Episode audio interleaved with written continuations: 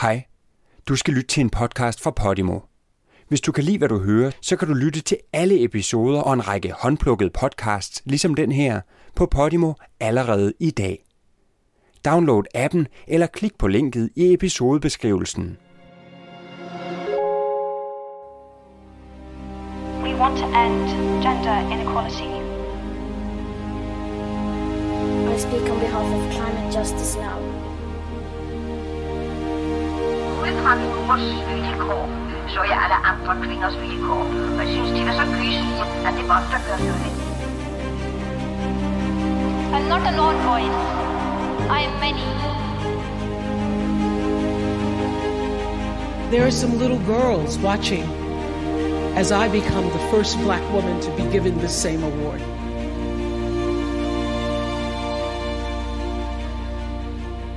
Vi gjorde!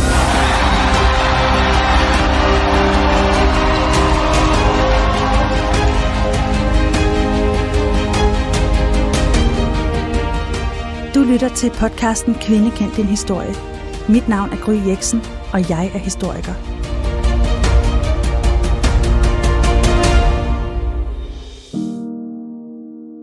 Det er en kendskærning, at kvinder fylder alt for lidt i vores historiebøger. Og jeg mener, at det er på tide, at vi gør noget ved det problem. Det er ikke nok, at vi husker at nævne kvinder. De skal skrives ind som en helt naturlig del af vores fælles historie. Jeg begyndte med Instagram-profilen Kvinde kendt din historie, og på ingen tid fik jeg tusindvis af følgere og massevis af beskeder, som bekræftede mig i, at behovet virkelig er der. I denne podcast inviterer jeg derfor i hvert afsnit gæster i studiet til at fortælle om en særlig kvinde, og sammen giver vi hende den plads i historien, hun fortjener. I dag skal vi tale om Susanne Giese. Susanne Giese, hun var forfatter, hun var debattør, hun var også redaktør, og så var hun en af 1970'ernes helt fremtrædende rødstrømper. Susanne Giese betyder rigtig meget for mig. Hun er en af kvinderne bag den meget kendte bog, der hedder Kvinde kendt din krop, som jeg jo refererer til med mit eget projekt. Og øh, Susanne Giese, hun er også meget særlig, fordi at hun var med til at gøre det private politisk.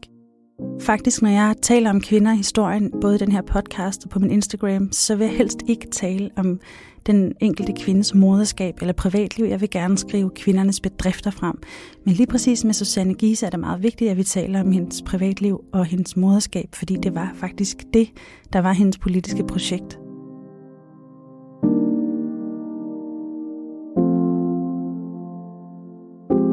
Alt det her skal vi tale meget mere om, men først skal jeg lige præsentere dagens gæst. Det er dig, Ditte Giese. Velkommen til. Tak. Jeg er faktisk lidt nervøs for den her samtale i dag, fordi normalt så har jeg jo gæster på besøg, som forholder sig til kvinder, de ikke kender fra en fjern fortid. Men du er jo Susanne Gises datter. Det er rigtigt. Og det er virkelig dejligt, at du vil komme og være med og fortælle om din mor. Og jeg håber, at øh, vi sammen får skabt et rigtig fint portræt. Det er jeg meget glad for, at du har lyst til at lave.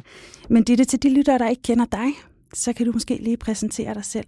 Ja, jeg hedder Ditte Giese, jeg er journalist og debattør, og øh, jeg arbejder på Heartbeats, og øh, jeg har i mange år været på politikken, det er mest det, som folk kender mig for, og så, øh, så er jeg typen, der tit er i medierne og diskuterer noget med feminisme og ligestilling. Du bringer din mors arbejde videre.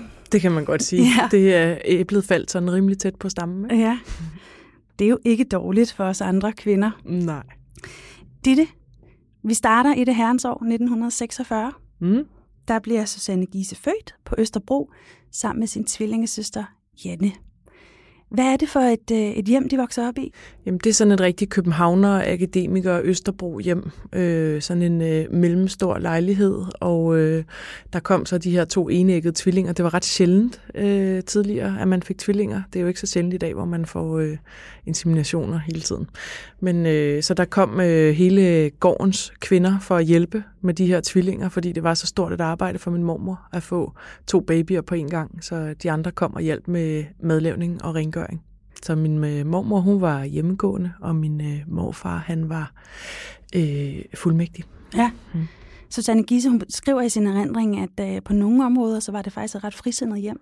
Både Susanne og Janne kunne snakke med sin mor øh, ret frit om, om krop og menstruation og sex og sådan noget. Men alligevel var der også noget, som var meget gammeldags. Ja, altså det her med kønsrollerne var i hvert fald rimelig, rimelig opdelt, ikke? Øh, nu var det jo, øh, nu var jeg der jo ikke selv, men det er jo bare de historier, jeg ligesom har hørt, at, øh, at det var jo i en tid, hvor at, at øh, det var manden, der styrede økonomien, og kvinden skulle bede om, et, øh, om, om lommepenge og husholdningsbudget, og stå for, for det hjemlige. Ikke? Så det er jo en meget anderledes tid i forhold til, øh, hvad vi har nu. Og det er faktisk også noget, din mor hun skriver, at hun har bemærket, øh, især i sin tidlige teenageår, at, at man begynder at opdage den her ulighed mellem dine forældre i forhold til økonomien, og også hvordan det faktisk påvirker hendes mor. Mm. Mm, ja. Ja, og hun kommer jo helt klart fra en tid, hvor at, øh, kvinder øh, virkelig ikke kunne blive skilt, hvis de ville det. Ikke at min mormor ville det, men altså hvor man simpelthen ikke havde råd til det, og man ikke havde andre øh, muligheder end at holde på sin mand og blive i et ægteskab. Og det gjorde jo også, at, at kvinder, der enten øh, blev forelsket i hinanden, eller der har jo også været enormt meget vold i hjemmene, har været nødt til at blive med de her mænd. Så det er jo noget, som, altså det er jo i en, i en meget nær fortid sådan set, øh, og det virker jo helt tosset for os øh, at tænke på i dag, men altså hele velfærdsstatens opbygning, som jo har bygget et kæmpe skelet under kvinder og børn, sådan så man kunne gå fra den mand, man var sammen med, hvis det ikke var godt. Det er jo, øh, altså det er jo, det er jo helt vildt, hvor meget det har revolutioneret med institutioner og velfærdsydelser, ikke? hvis man har brug for det. Jo. Og, og noget af det, som, som din øh, mormor og morfar var meget opmærksom på, det var, at Janne og Susanne skulle have sig en uddannelse. Mm. Og de kom på øh, Sortedam Gymnasiet på Østerbro, øhm, og de var meget tætte, beskriver Susanne øh, i sin erindring. De var meget tætte, og de, de var også meget udadvendte og meget øh, gik på dates tidligt og eksperimenterede med at bytte om på hinanden på de dates, de skulle og vide om, hvornår drengen opdagede det og sådan noget. Ja, de Sådan lignede rigtig- hinanden som to dråber vand, Ja. øhm, så det, det har været svært at kende forskel på dem. Ja, og det har de øh, til synligheden haft det sjovt med. Ja, Øh, men det er jo ligesom, ja, du siger, som to dråber vand, og de fulgte ad, men så sker der faktisk noget, mens de går i gymnasiet, som, øh, som kommer til at ændre både deres forhold, men også som kommer til at gøre, at de får to meget forskellige liv i en meget tidlig alder. Ja, altså der skete det, at min, øh, min moster Janne, hun blev øh, gravid. Øh, det var ikke planlagt, men øh, det var jo før øh, p-piller, og det var også før aborter, så hun var nødt til at blive mor i en meget tidlig alder. Øh, og derfor gå ud af gymnasiet. Man måtte ikke gå i gymnasiet, hvis man var gravid. Så derfor så fortsatte min mor jo sit, øh, sit lettere øh, ubekymrede ungdomsliv øh, og, øh, og med at tage en uddannelse, mens min moster måtte øh, stoppe den bane, hun var på, og så fik hun to børn i træk, som hun skulle tage sig af og holde hus, og hun fik dem så til med med en mand, der var ret psykisk ustabil og havde nogle misbrugsproblemer. Så derfor så kom deres to livsbaner til at at gå i hver sin retning, og på en eller anden måde også være sådan et tidstypisk billede på, hvor alvorligt det var, hvis man blev gravid. Altså, øh, det var, det var jo kæmpe, helt vildt alvorligt, hvor at i dag, der har vi prævention og abort og alle mulige øh, løsninger, hvis, øh, hvis uheldet er ude, og hvordan vi kan undgå det, ikke? Og det betyder også på en eller anden måde, at din mor kommer til at repræsentere den nye tid, kvinders nye muligheder, og din, og din moster, hun, det, hendes liv bliver på en måde lidt gammeldags. Ja, Øh, i starten i hvert fald. I starten, ja. Ja. Øh, og det, det gør, som du lige fortalte, at de, de får to helt forskellige ungdomsliv. Ja. Men de er selvfølgelig stadig tætte. Ja, og så samtidig står de jo også midt i, at, øh, at ungdomsoprøret øh, begynder at bulle løs omkring dem og kommer hertil fra, fra Paris og fra, øh, fra øh, USA og så videre. Ikke? Så der begynder at komme de her bølger med, at der skal ske noget nyt øh, med, øh, med familiestrukturerne, der skal ske noget nyt, og ungdommen skal have plads. Og så småt begynder der også at komme noget med kvinder, ikke? At Ja. der skal ske noget der. Ja, og det er det, det, vi skal tale om nu, fordi vi skal hen i slutningen af 60'erne. Mm. Og din mor er 20 år. Og hun, hun er i det hele taget med på det der. Det er noget, der, der virkelig optager hende. Mm. Det er vildt, altså hvis man tænker på det nu, ikke? Altså hvor vild en tid det har været at være ung i. Ja. Altså hold kæft, hvor er vi bare født i den forkerte tid. Nogle gange tænker jeg virkelig sådan, nej, hvor ville jeg gerne have været der. Altså det er jo så sindssygt den måde, at de bare har gået, altså de, hele deres verden er blevet revolutioneret, ikke? Altså en, et kæmpe opgør med alle former for gammeldags autoritetsformer, ikke? Jo, det er ret fantastisk. Mm. Det er svært at forestille sig. Ja, og bare en følelse af, at verden åbner sig, altså både for mænd og kvinder, at der er ikke kun én måde, vores livsbane kan være på, fordi sådan har det været indtil, indtil da, har det været sådan, kvinder gik hjemme, mænd tog en uddannelse eller fik et arbejde og skulle forsørge familien, var ikke tæt på børnene, øh, kvinden havde børnene, alle de der ting, og lige pludselig så bliver der åbnet op for det. Vi Ja. gider ikke at bo i en kernefamilie, vi vil bo i et kollektiv, vi vil finde ud af nogle nye omgangsformer at være på, ikke? Jo, og der er også fri adgang til universitetet, også for kvinder. Og øh, din mor, hun starter på fransk. Hun er vild med Frankrig. Øhm, men hun er ikke øh, hun er ikke sådan en umiddelbart sådan en, der lige holder fast. Hun er jo lidt rundt omkring forskellige fag. Øh, så hun beskriver også sig selv som en, hun, på mange måder hun er målrettet, men på mange måder er hun også sådan lidt vælsindet kvinde her i sin ungdom, hvor hun læser både filmvidenskab og ender på arkitekturstudiet. Ja. Men det tror jeg også er noget med, når alle muligheder pludselig er åbne. Ikke? Altså, det er jo svært at forestille sig i dag med uddannelsesloft og alt det her. Men, men jeg tror, det var meget symptomatisk for den generation, at man sådan ligesom prøvede lidt af hvert og prøvede sig frem, og det blev jo ikke set som noget negativt.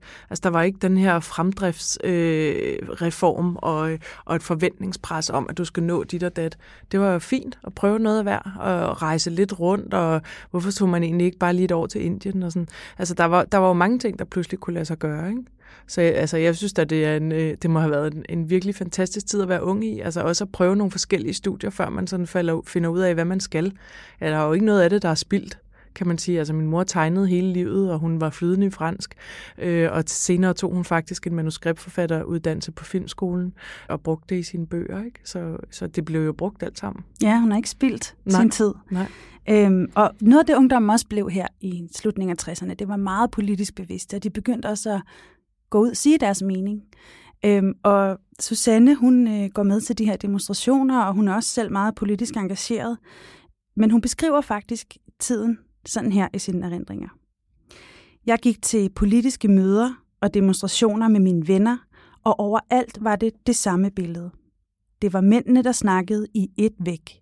Kvinderne var passive tilhører og tilskuere til mændenes revolution. Som vi senere sagde, kvinderne var bare fyld. Så det var sådan det første indtryk, øh, Susanne Giese hun havde af den politiske, ungdomspolitiske bevægelse her i 60'erne. Men så sker der noget i 1970. Og øh, det bliver et vendepunkt for din mor. Hun ser i nyhederne, at de såkaldte rødstrømper har lavet en aktion på øh, strået i København den 8. april 1970, hvor de har klædt sig med undertøj uden på deres overtøj. De har par rykker på, de har overdrevet meget makeup på, og, og hatte og solbriller. Og det, de demonstrerer imod, det er simpelthen modeindustriens øh, uopnåelige kvindeideal, som ingen rigtig passer ind i, og som mm. de gerne vil gøre op med. Ja, ja, det er jo også en tid, hvor man gik med hofteholder og, og øh, de der sådan nogle øh, meget spidse BH'er og hat og nylonstrømper og alle de der ting. Og det var de bare færdige med. Det gad de ikke. Nej, det var færdigt med den der helt øh, bestemte kasse, den mm. bestemte måde, man ja, skulle være kvinde på. Kroppen skulle meget hele tiden holdes inde og kontrolleres og dækkes til. Det gad de ikke mere, vel? Der skulle åbnes op for det. Ja. Hvad, er egentlig, hvad er egentlig det farlige ved at have løse bryster? Hvad er egentlig det farlige ved at være topløs på stranden? Øh, det er der jo ikke noget farligt i. Og det, var en, altså, det er jo en revolution, kan man sige. Hele den der frisindstanke om at frigøre kroppen. Og det tiltræk din mor. Og så var der øh, ude på arkitektskolen et møde ikke ret, øh, ikke ret lang tid efter, som var et kvindemøde, der var arrangeret af Rødstrømperne. Mm. Har din mor fortalt dig om det møde? Nej, altså jeg synes, jeg har hørt om mange møder, men jeg ved ikke lige præcis med det der møde, men der var jo sådan nogle møder, hvor at man netop, altså i stedet for, altså at det der med, at kvinderne lavede te til mændenes revolution, altså begyndte kvinderne at tage ordet, og det man fandt ud af, det var, at man skulle have smidt de der mænd ud, sådan så kvind kun, kvinder kunne tale i fred, fordi der var simpelthen øh, et, en, øh, noget medfødt, noget sociologisk, noget biologisk, noget opdragelsesmæssigt, der gjorde, at kvinder var mere tavse og tilbageholdende, når der var mænd. Øh, så derfor så skulle man frigøre sig for de mænd, så man kunne tale ærligt sammen og finde ud af, hvad er egentlig vores problematikker som kvinder. Så derfor begyndte man jo at holde de her møder uden mænd og basisgrupper og mødes kvinder sammen og få et eller andet kvindeligt frirum, som øh, altså et, et, et bekendelsesrum også, kan man kalde det. Ikke? Jo, det har været en stor oplevelse for din mor at opleve, at øh, de her kvinder, der stod på scenen, de smed mændene ud, der var mødt op, og mange af de mænd, der var mødt op, var jo mødt op i solidaritet, så de blev enormt vrede over at blive smidt ud. Men det blev de altså med, altså nogle af dem med vold og magt nærmest. Ikke? Mm. Og så blev de bedt om at lave de her basisgrupper, som Rødstrømpebevægelsen er meget kendt for, hvor kvinder øh, mødtes øh, i små grupper og diskuterede hverdagen og diskuterede hverdagsproblemer som kvinder. Og den måde, man lavede de grupper på, synes jeg var meget interessant. Altså man, man, man, pegede, man pegede simpelthen bare ned ad rækken, der hvor man sad til det møde der, og så 1, 2, 3, 4, 5, 6, godt, vi en gruppe. Ja. Og det synes jeg er ret fantastisk, at, ja. øh, at man simpelthen har, øh, har tænkt, vi skal ikke vi skal ikke gøre det her mere besværligt, end det er. Nej. Vi skal bare være kvinder, der taler sammen. Ja, og basisgruppens øh, tanke var jo, at vi skal, vi skal genopdrage hinanden i virkeligheden. Altså det lyder jo øh, rimelig fundamentalistisk, men i virkeligheden er det jo bare sådan en, altså, et spejl af, hvad, hvad for nogle problematikker står du med, og hvad kan vi gøre ved dem, og, og, og måske kan jeg genkende mig selv i dem. Altså hvis alle har et problem med, at de aldrig har prøvet at få en orgasme, så er der nok noget strukturelt, på, på, øh, altså, som, som vi skal have kigget på. Og så er det ikke bare den, den enkeltes problem. Og det er jo det er noget, som jeg synes, vi virkelig godt kan savne i dag. Altså den der ting med at se det mere solidarisk og kollektivt. Når, hvad, hvad er det for nogle problemer, vi tumler med, i stedet for at den enkelte står med det selv. Ikke? Og dengang har det jo været ting i forhold med, til uddannelse, i forhold til parforhold, i forhold til børneopdragelse, karriere, alle de der ting, de har stået med. Ikke?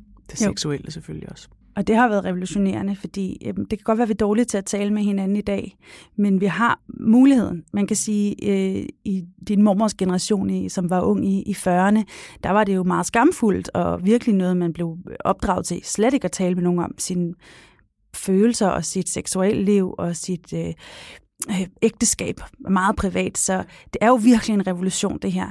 Og kvinderne øh, opdager jo også, at de øh, har mange ting til fælles, og at de virkelig bliver stærke af at, at gøre ting sammen. Ja, jo, og der er noget særligt kvindeligt.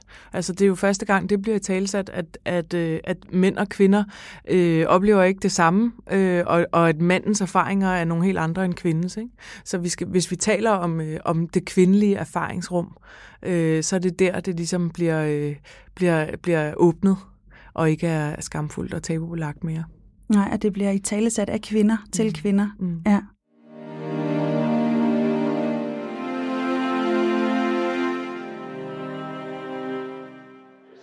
Kampen for ligeret blev til en kamp mellem kønnene. En kønskrig, hvor offret var den tænksomme milemand, der ville så godt, men aldrig gjorde det godt nok. Nogle kvinder nåede til et punkt, hvor de overhovedet ikke ville samarbejde med mænd. Heller ikke de revolutionære mænd, der mente, at de havde smøget det borgerlige samfunds værdier af sig. herre. Han tror, han kan bestemme alt, der gør kun problemerne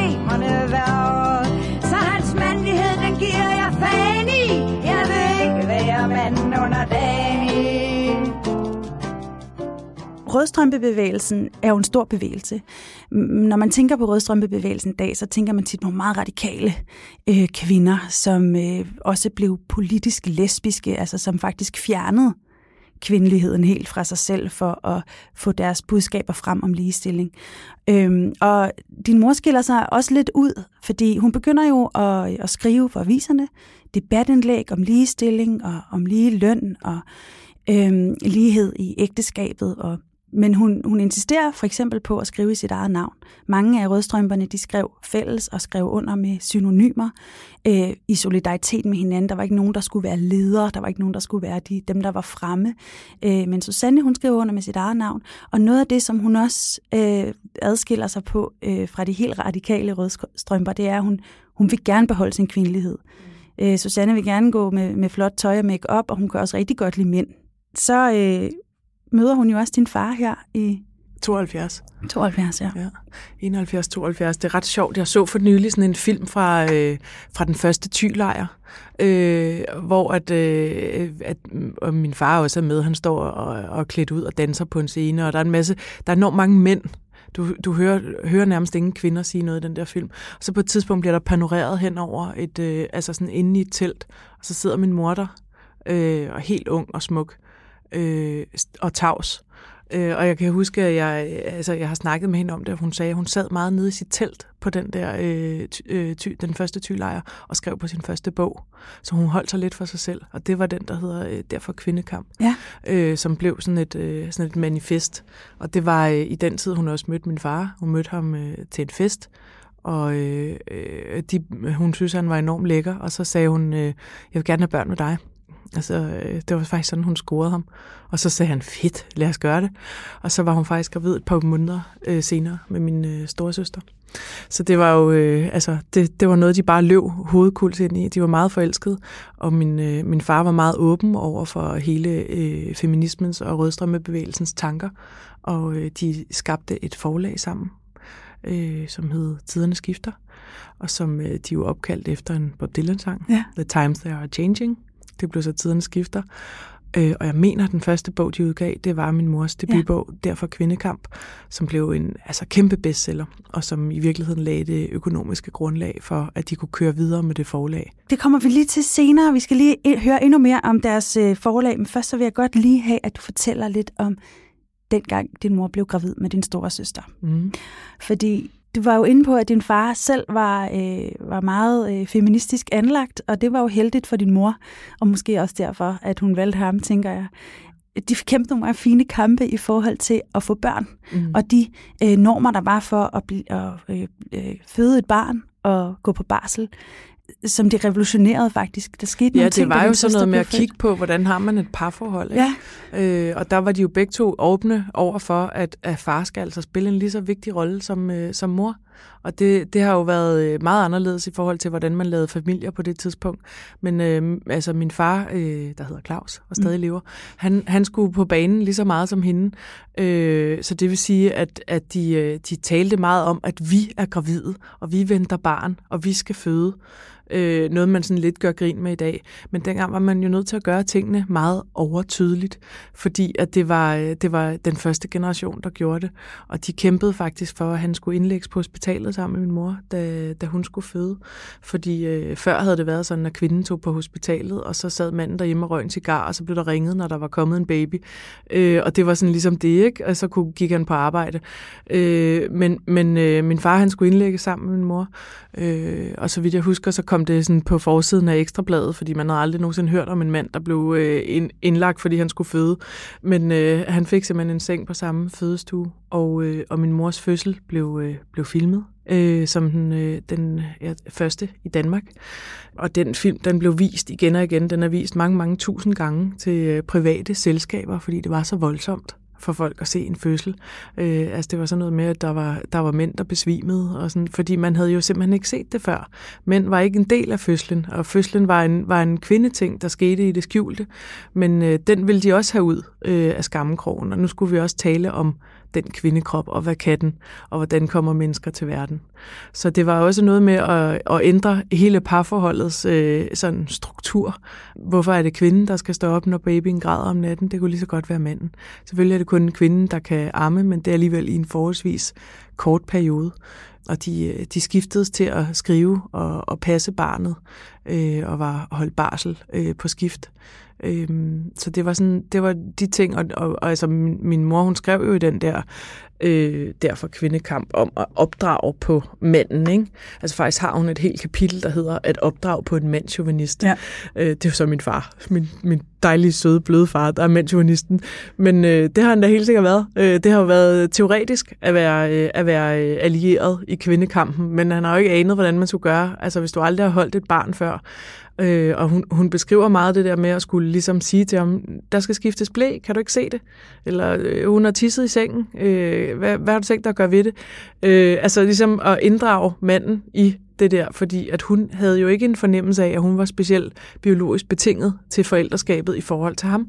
Nej. Øhm, og det er jo alle sammen ting, som, er, som, som, som giver sig selv i dag, fordi vi har en helt anden fædregeneration. Men dengang har det jo været fuldstændig tosset at se en mand gå rundt med en barnevogn. Det har været sådan, hvem er ham der? Hvordan kan han, altså, hvad er det for noget mærkeligt noget, ikke?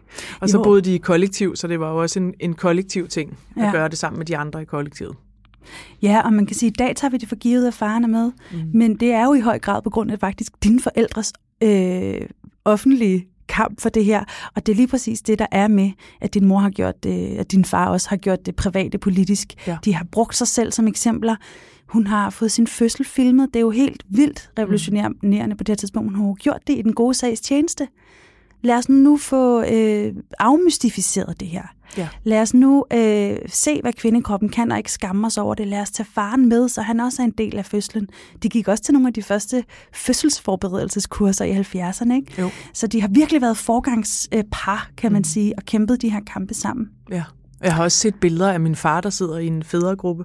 Altså, man, det var også der, man etablerede øh, mødergrupperne omkring den tid, som jo er en, altså en direkte afledning af basisgrupperne. Ikke? Øh, og jeg kan huske, at jeg, jeg har et billede i mit, et af mine fotoalbums, hvor det er så senere, da jeg er blevet født, men hvor min far sidder sammen med øh, fem andre mænd med meget stort skæg og hår og ved siden af ham sidder Morten Sabro med sin første fødte. Ret sjov. Altså, så har de jo ligesom også brugt det der mandlige rum til at tale om, øh, hvordan man var mand, hvordan var man far, hvordan var man partner til, mm. sin, øh, til sin kvinde.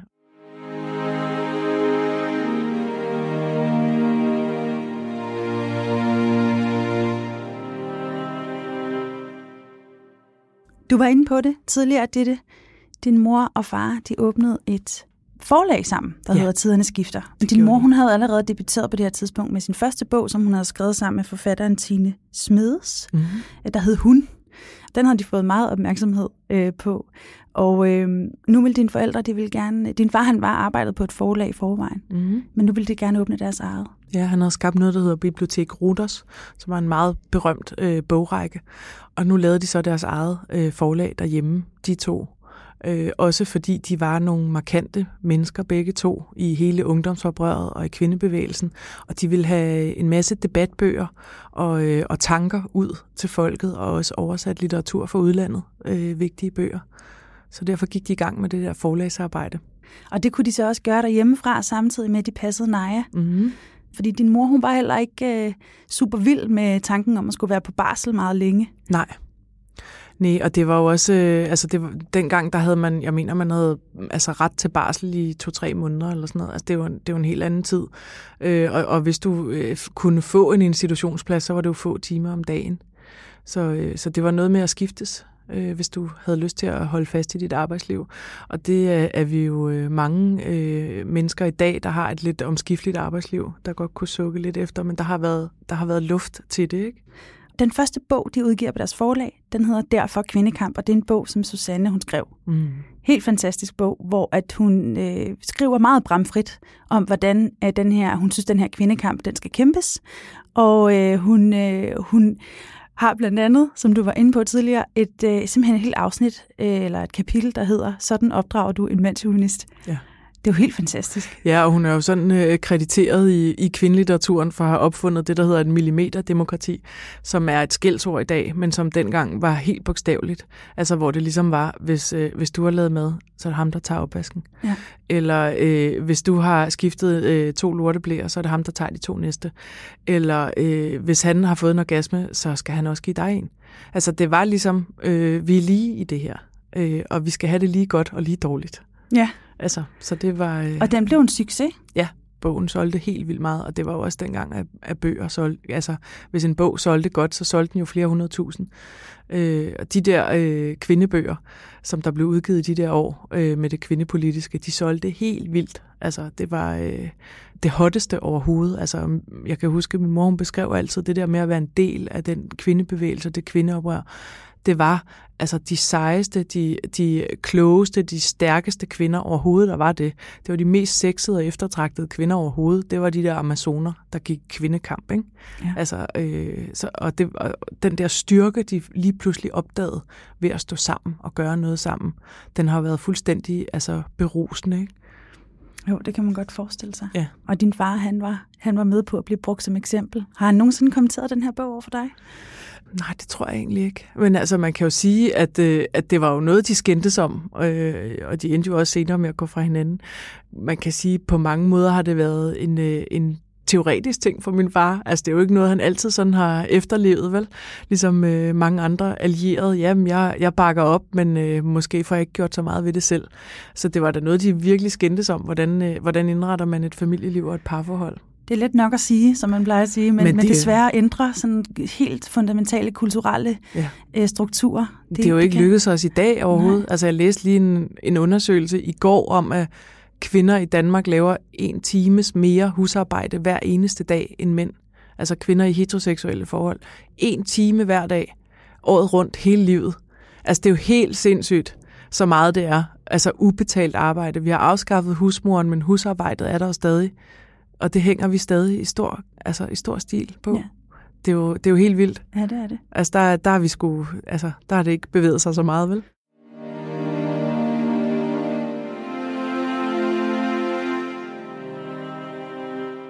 I 1975, der udgiver øh, din forældres forlag en bog, der hedder Kvinde kendt din krop.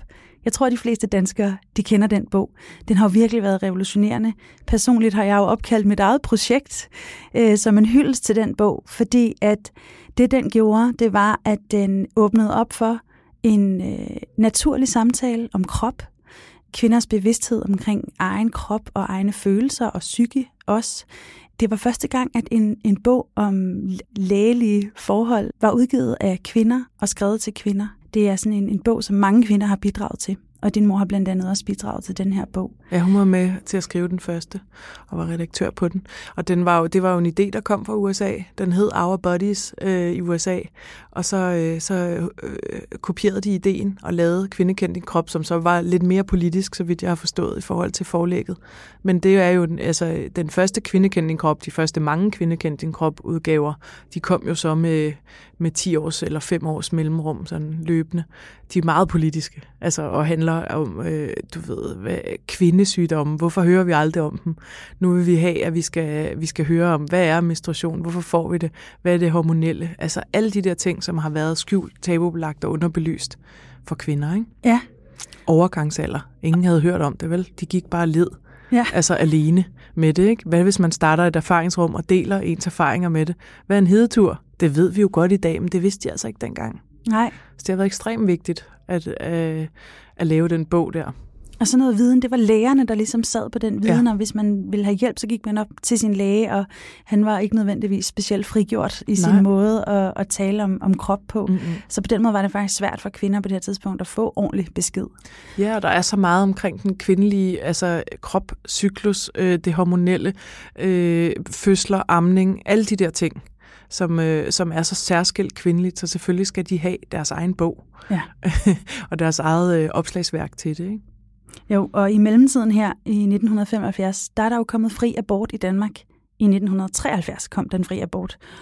Og øh, der er en ret særlig historie med din mor, Susanne og Janne, som tager på Bispebjerg Hospital sammen, øh, fordi Janne er blevet gravid igen, og hun vil gerne have foretaget en abort. Og eftersom det er blevet frit, så kan man jo fint gå derhen og sætte sig i venteværelset og få og bestille en abort. Kender du den historie? Jeg kan huske, at jeg har læst den i hendes erindringer, ja. Ja. At, at han, øh, altså, han synes, at han skal straffe kvinderne for at få abort. Ja, der er simpelthen en overlæge her på Bispebjerg, som øh, beslutter sig for, at hvis en kvinde skal have abort hos ham, så skal hun kun lokal bedøves. Mm. Og øh, det er jo et ret voldsomt indgreb, så lokal bedøvelse er jo ikke nok. Det hans argument er, det er, at nu er der jo kommet fri abort, så det skal ikke være en straf, men det skal sandelig heller ikke være en fornøjelse Mm. at få en abort, fordi så vil kvinderne jo bare begynde at bruge abort som prævention. Ja. Øh, hvilket der er mange, der har sagt, men som aldrig rigtig er, er sket. Fordi det er jo et, der er jo ikke nogen kvinde, der på den måde ønsker bare at få en masse aborter. Fordi Mm. det er jo ret, et ret stort indgreb i Ja. kroppen. Men Janne og Susanne, de går derop. Susanne, hun går med Janne.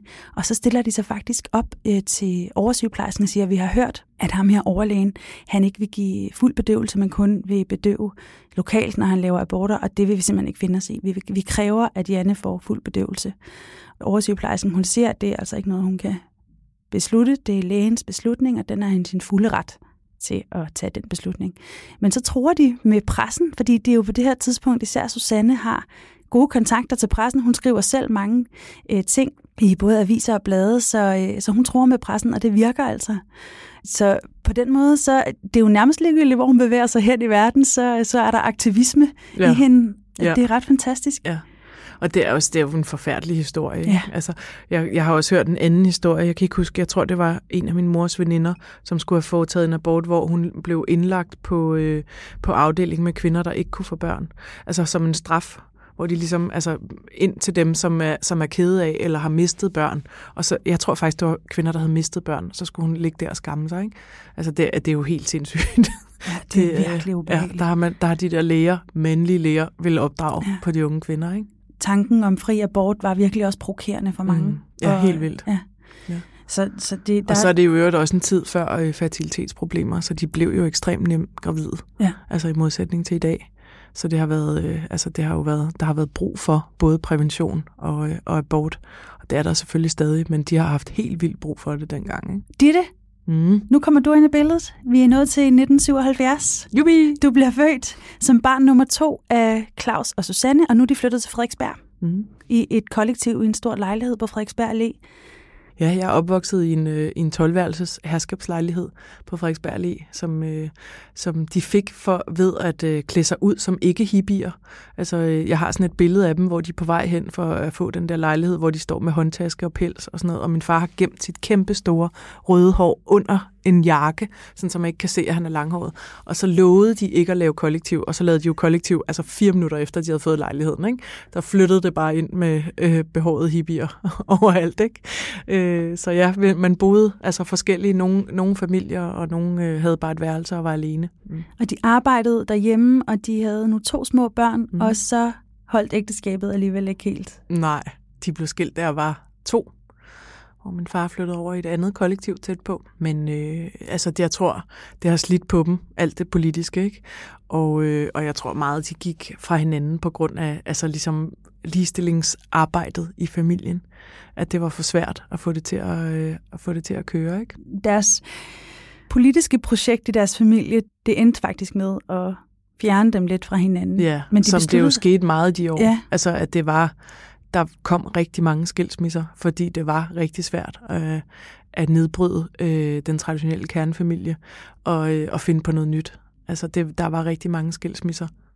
Men, men du voksede simpelthen op i det her kvindekollektiv. Hvordan, hvad var det for en slags barndom, du fik? På et tidspunkt efter min forældres skilsmisse, der blev min mor træt af kollektivet, også fordi de var så, øh, der var tit uenighed om, hvordan opdrager vi på børnene, og hvor ren skal have være, og hvor pæn skal have være. Min mor har altid været meget æstetisk.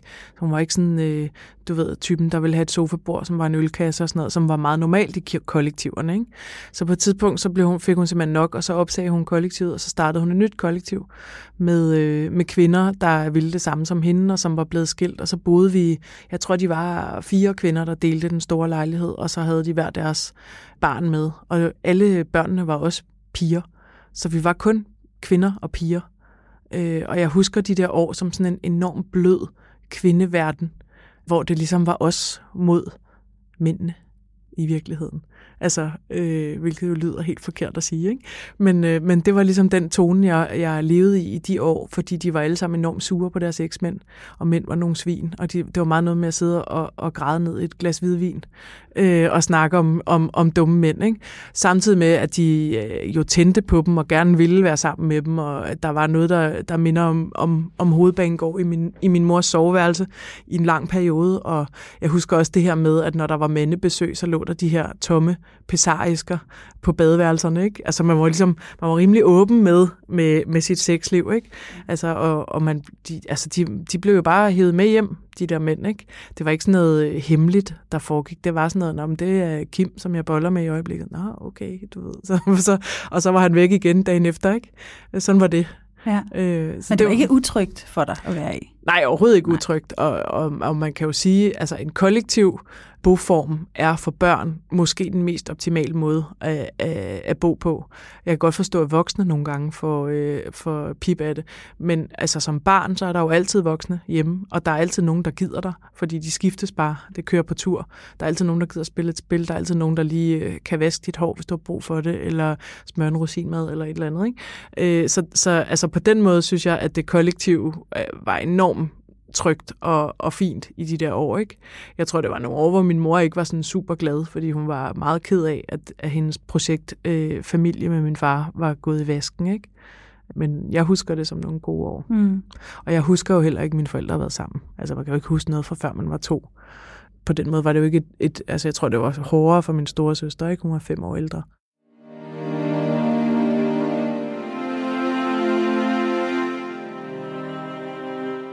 Det. nu skal vi til at afrunde.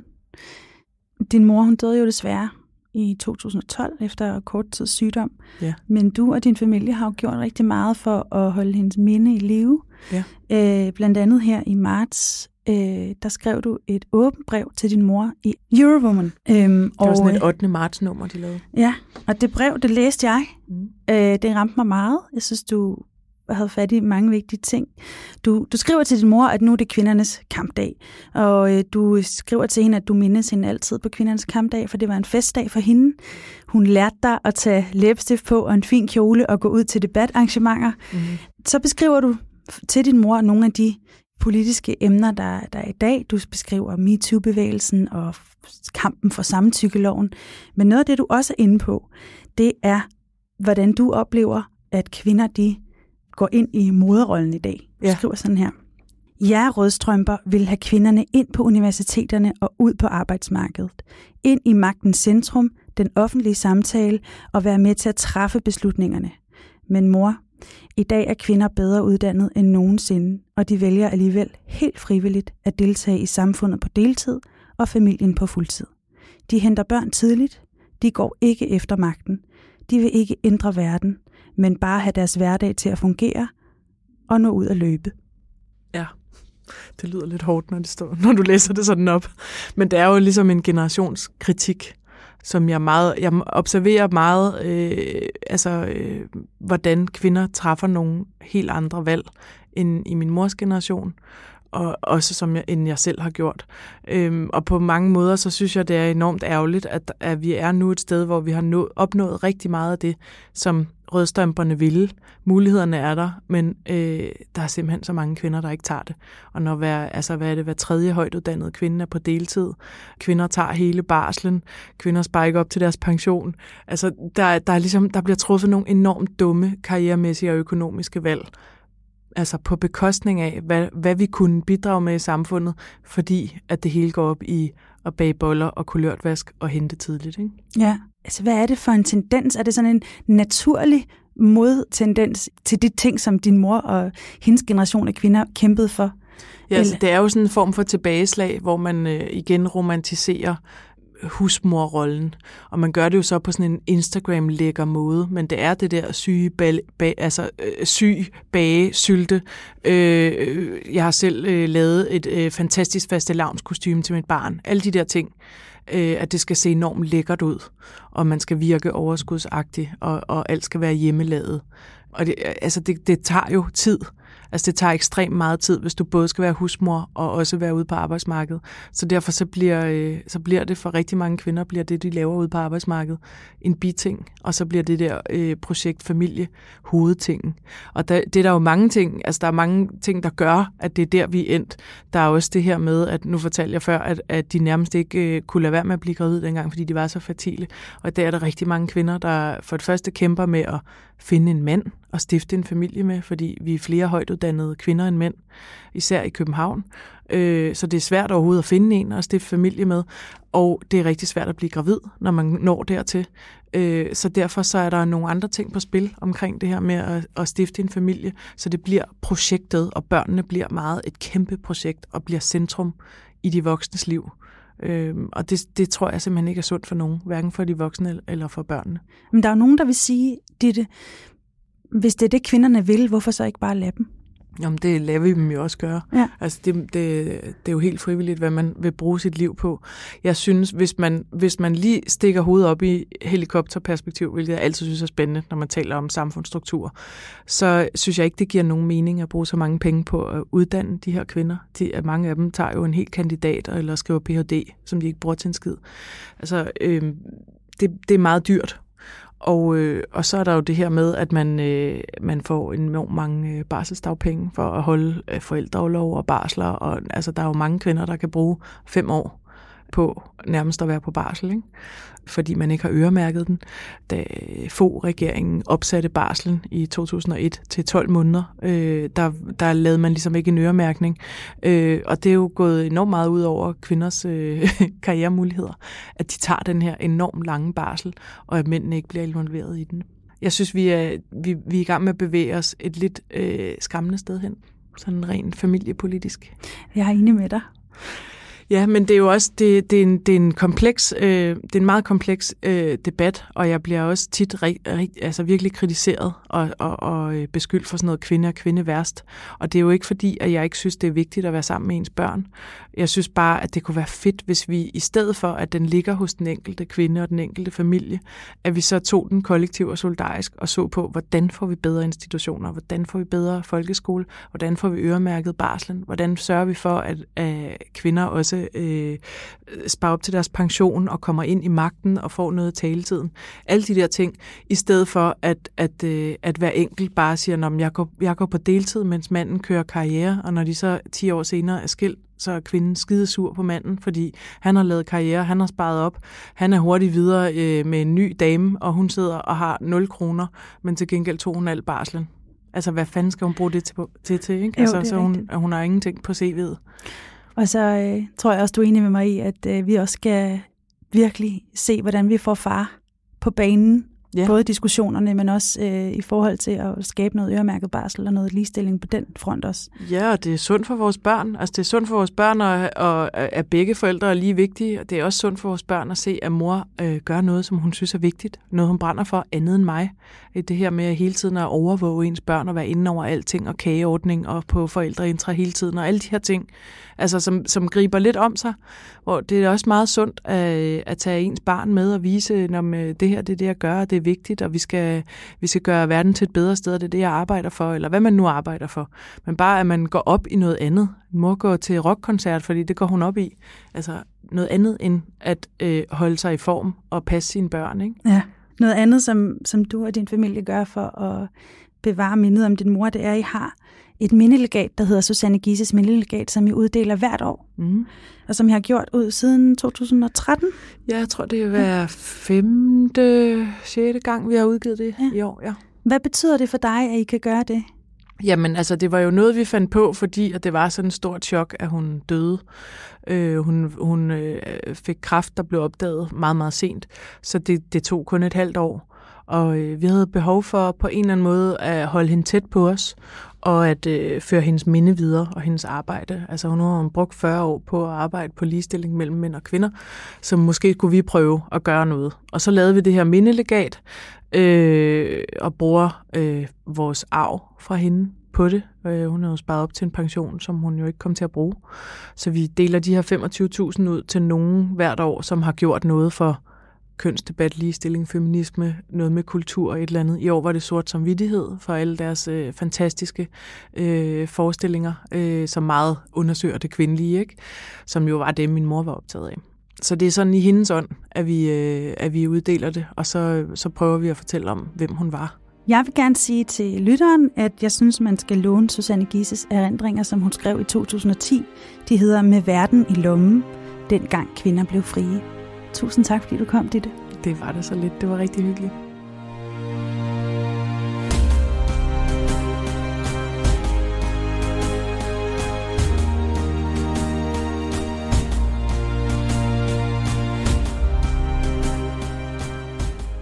Hej, du har lyttet til en podcast fra Podimo. Hvis du kan lide, hvad du hørte, så kan du lytte til alle episoder og en række håndplukkede podcasts, ligesom den her, på Podimo allerede i dag. Download appen eller klik på linket i episodebeskrivelsen.